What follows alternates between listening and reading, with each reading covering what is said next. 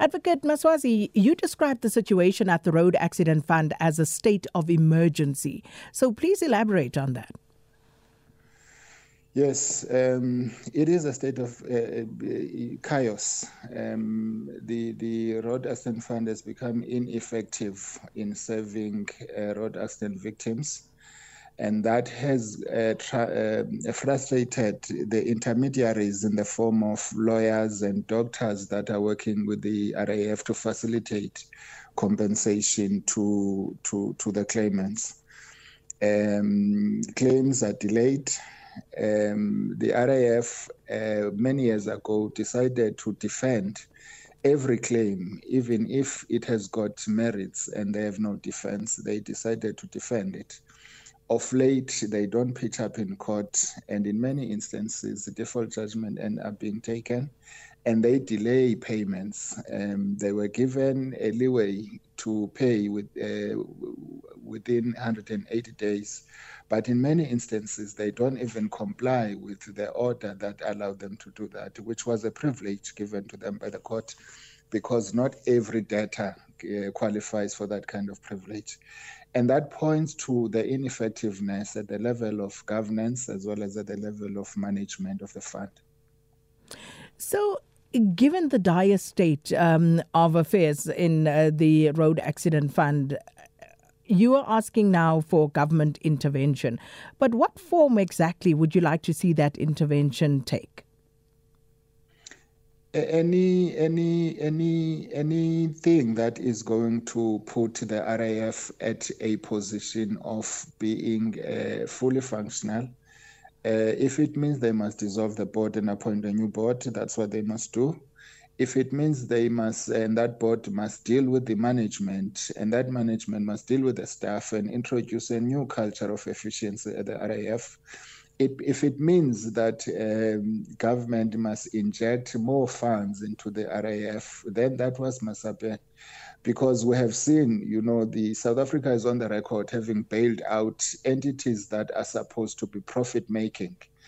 And it should be easy to inject funds into the RAF so that it is able to function because it is an institution that was created to assist and cover the most vulnerable in, in their most vulnerable state. So the government should not be lethargic in making those kind of interventions. And for us, anything that is going to make the RAF fully functional and be responsive to its victims, we, we would appreciate it. So uh, we saw Scopa visiting the RAF offices, uh, uh, but has anything really changed, do you believe, Advocate Maswazi? Nothing has changed, Sakina. Um, uh, the the we saw the, the, the members of the of the portfolio committee talking tough, and we appreciate that. But unfortunately, the words alone are not going to change the RAF. It is the action of those that have got the power to do so that is going to change the RAF.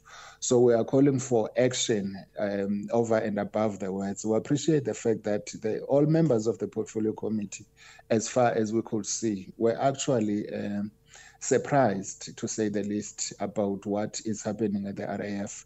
And for that reason, that sense of shock, we feel that uh, it should be compensated or followed by uh, some action on the part of uh, the, the, the government, including parliament. Advocate Maswazi, how do you respond to criticism leveled against legal professionals who are also accused of abusing the RAF system for their own selfish benefit? The, both the RAF and the profession has sufficient measures to sift out uh, any individuals that are involved in abusing the, the, the RAF. And it, for it to be scientific, it must be directed at such individuals. I know that there are many of our colleagues that have been dealt with in terms of the law, either being struck off the roll, either being uh, charged criminally. And, and the profession has never stood in the way of those measures being taken against such members. So it is it is uh, not satisfying for the RAF to simply blatantly level such allegations to, to, to members of the profession. If they are pointed out, are sifted out of the profession, they must be dealt with. But that is no excuse for the RAF to become inefficient.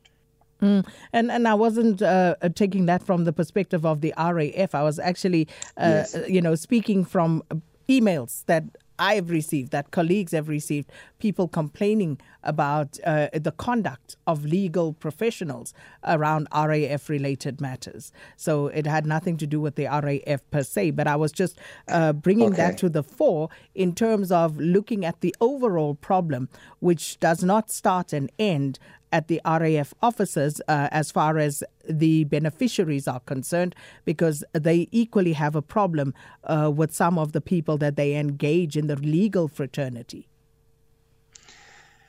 Well, my, my answer still stands, if, irrespective of the source of the concerns. Um, I, hope in those instances where you yourselves uh, and your colleagues received those kind of concerns, you pointed them to the regulatory bodies that uh, uh, regulate the profession so that they can be dealt with in terms of the such colleagues are, are, dealt with in terms of the applicable laws.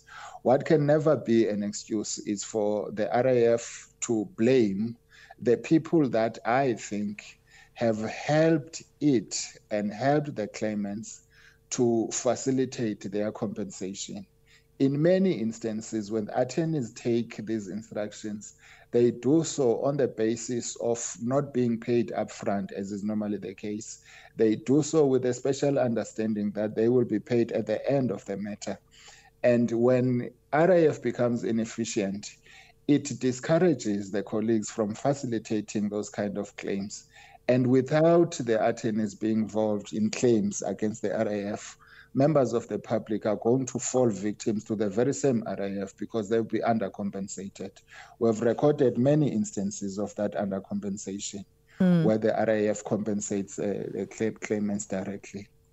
And, and and again, just taking a holistic look at what is going wrong around the road accident fund.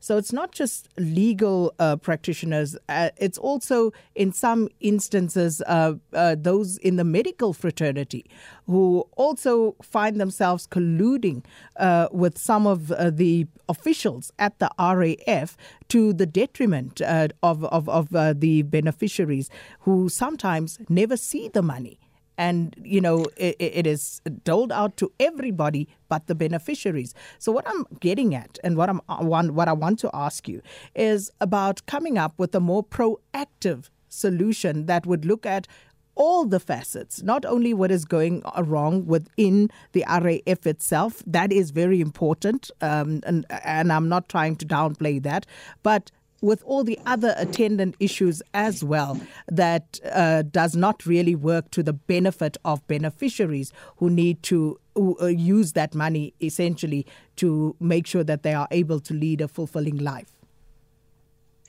Uh, well, let's not sugarcoat it, Sakina. Let's call it corruption because collusion uh, actually would manifest itself in that kind of a relationship as as as as, as corruption. And in instances where there are allegations about that, uh, such individuals, be they doctors, be they attorneys, must be dealt with in terms of the law. And we support any attempts to do or to approach the issue on the basis of that kind of an approach. But as I say, that does not legitimize the concerns that other stakeholders have uh, about the inefficiencies of the RAF. Mm. So, so, so we support a comprehensive approach that is meant to deal with problems in the RAF, including problems of collusion, which I say must not be sugarcoated. It is actually corruption and must be dealt with as such. So you've asked for the board and the CEO to be dismissed. Is that correct? Yes, uh, because over the years, they have proven to be very inefficient in terms of dealing with the problems at the RAF. So, given that the problems seem to be systemic, uh, how is this going to go any sort of a way in terms of addressing the dire issues that we are faced with at the Road Accident Fund? Expectedly, a new board is going to have to change the systems um, and make the RAF more efficient, make it more responsive, make it more sensitive to the problems of the vulnerable people that are using it. Because I, I keep using referring to vulnerable individuals because in the ultimate, those are the people that are supposed to be put as a priority. Is the victims of road accident that have a fund that is supposed to assist them in the hour of their need. So a board that is there has to put a management, and uh, the management must put in systems that are going to make the RAF uh, uh, more efficient. Uh, these days, technology can effectively do that, and and and and there are many other measures that can be employed to ensure that the RAF is more responsive to the needs of vulnerable people in the form of road accident victims. Well, Advocate Maswazi, please keep us informed as to how this goes. Uh, President of the Black Lawyers Association, Advocate Bayethe Maswazi, and uh, this about um, various stakeholders within the legal fraternity calling on government to urgently intervene in uh, what uh, they've described as a chaotic situation at the Road Accident Fund.